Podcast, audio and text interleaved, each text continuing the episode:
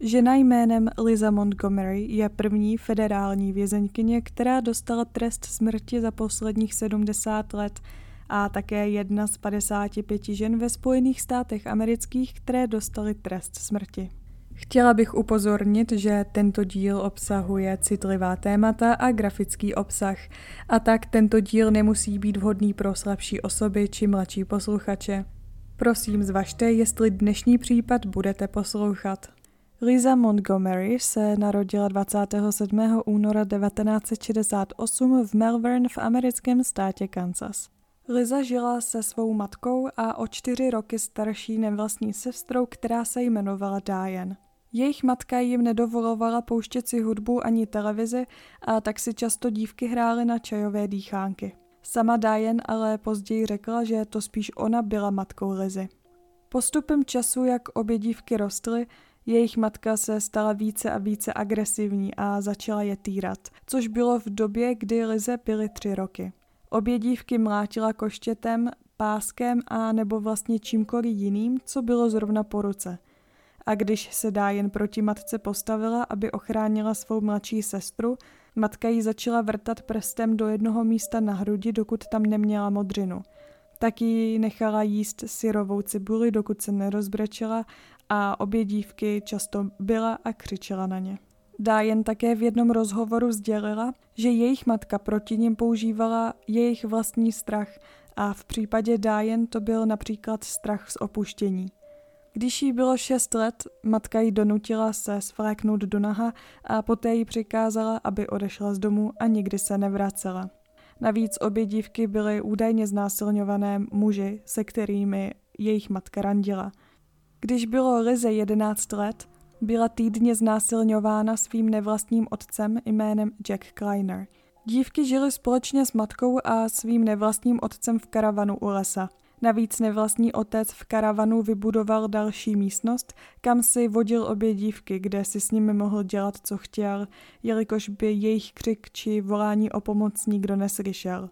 Když Liza náhodou protestovala, nevlastní otec jí akorát fyzicky ublížil a později se dokonce na snímcích magnetické rezonance ukázalo, že Liza utrpěla traumatické poranění mozku, což bylo právě způsobeno těmito fyzickými tresty. Mimo to trpěla ještě bipolární poruchou, epilepsií, PTSD, což je komplexní posttraumatická porucha, disociativní poruchou a také psychózou.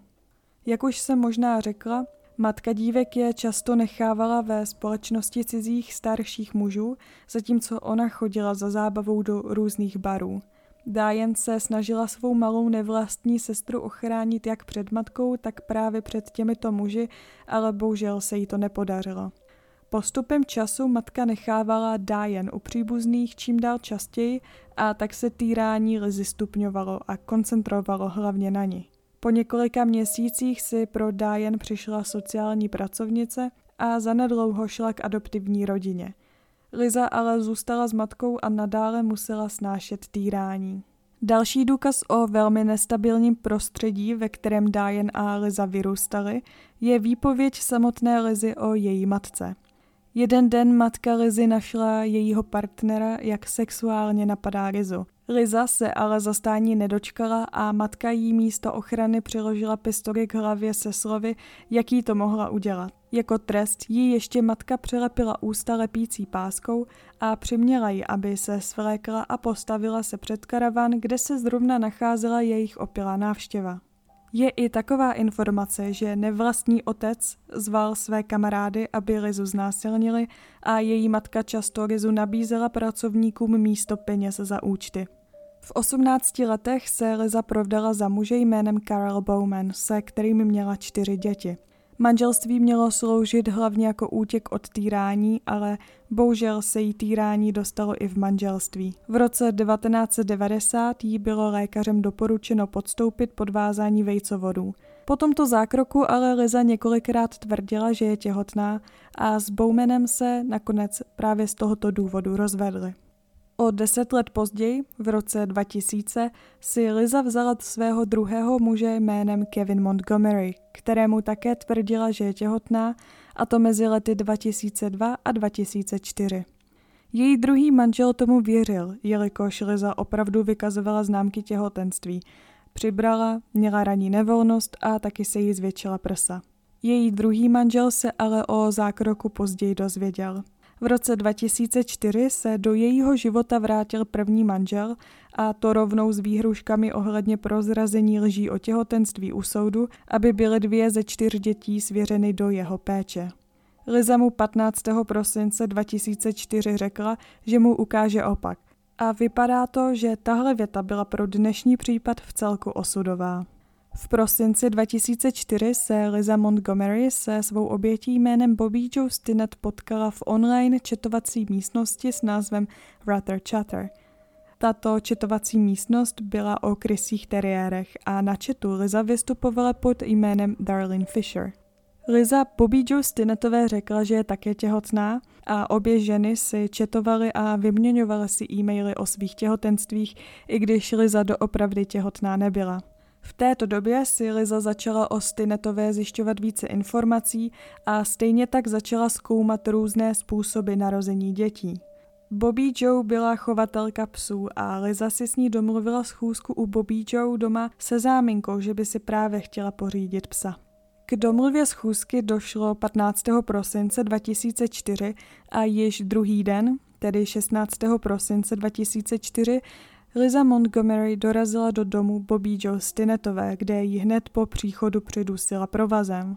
V té době byla Bobby Joe v osmém měsíci těhotenství a mezi tím, co Bobby Joe byla v bezvědomí, Liza se pokusila o císařský řez. Některé zdroje uvádí, že se během tohoto pokusu Bobby Joe probrala a taky Liza začala škrtit znovu. Když byla Bobby Joe opět v bezvědomí, Liza dokončila svůj pokus o císařský řez nedonošeného dítěte. Dítě jako zázrakem přežilo a Liza si ho odnesla domů, asi dvě a půl hodiny od místa činu, aby ho později vydala za své. Matka Bobby Joe, Becky Harper, našla tělo své dcery okolo 15.00 toho dne. Podle slov matky Bobby Joe Stinnett tělo její dcery vypadalo, jako kdyby jí explodoval žaludek. Zdravotníci se pokoušeli Stinettovou oživit, ale bohužel neúspěšně. Po příjezdu domů Liza tvrdila svému manželovi, že porodila a to v nemocnici ve městě Topeka, což je asi 65 kilometrů od místa bydliště Lizy. Tvrdila, že jela do Topeky nakoupit a zrovna začala rodit. Další den, tedy 17. prosince 2004, ukazovala dítě lidem ve městě a vydávala ho za své. Když se vrátili zpátky domů, už na ně čekala policie a Lizu zatkli poté, co se přiznala k vraždě Bobby Joe Stinnett a únosu dítěte. Možná si říkáte, že k zatčení došlo nějak moc rychle. Stalo se tak díky použití forenzní počítačové analýzy – Policie byla schopna sledovat vzájemnou konverzaci mezi Bobby Joe Stinnett a Lizou a k vyšetřování také pomohl příkaz Amber, což je systém varování o únosu dítěte a také pomohlo testování DNA k potvrzení identity dítěte. Novorozená holčička přežila a byla pojmenována Victoria Joe Stinnett a později byla předána otci. U policejního výslechu Liza tvrdila, že na začátku roku potratila v šestém měsíci těhotenství a velmi tím trpěla, což byl údajně její motiv k takovému činu. Policie jí nejdříve věřila, ale pak se ukázala pravda o zákroku v roce 1990. Než začal soudní proces, soudní neuropsycholog vypověděl, že poranění hlavy, které Liza utrpěla před několika lety, mohlo poškodit část mozku, která řídí agresi. Během soudu její obhájce také tvrdil, že Liza trpí pseudociézou, tedy pseudotěhotenstvím, což je duševní stav, který způsobuje víru ve falešné těhotenství ženy a dokonce žena vykazuje vnější známky těhotenství. Známý neurolog V.S. Ramachandran vydal svědectví společně s lékařem Williamem Logan, že Liza trpí, kromě deprese, hraniční poruchy osobnosti a posttraumatické stresové poruchy, také již zmíněným pseudotěhotenstvím. Tento neurolog také u soudu tvrdil, že Liza v době vraždy byla v klamném stavu. Jak federální prokurátor Roseanne Ketchmark, tak i soudní znalec a forenzní psychiatr Park Dietz, který pracoval i na případu například Jeffreyho Dahmera, S pseudotihotenstvím jako diagnózou Lizy rozhodně nesouhlasili a Park Deeds dokonce prohlášení o této diagnóze označil jako poburující. Během soudu ještě obhájce Lizy tvrdil, že by měla získat zhovývavost vzhledem k jejímu problémovému dětství a také diagnózám. Prokurátoři ale argumentovali, že desítky tisíc dětí jsou zneužívány a týrány, ale nezabíjejí.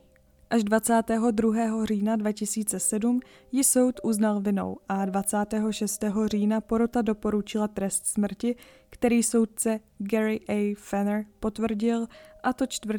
dubna 2008. Trest smrti Lizzie Montgomery byl naplánován v říjnu 2020.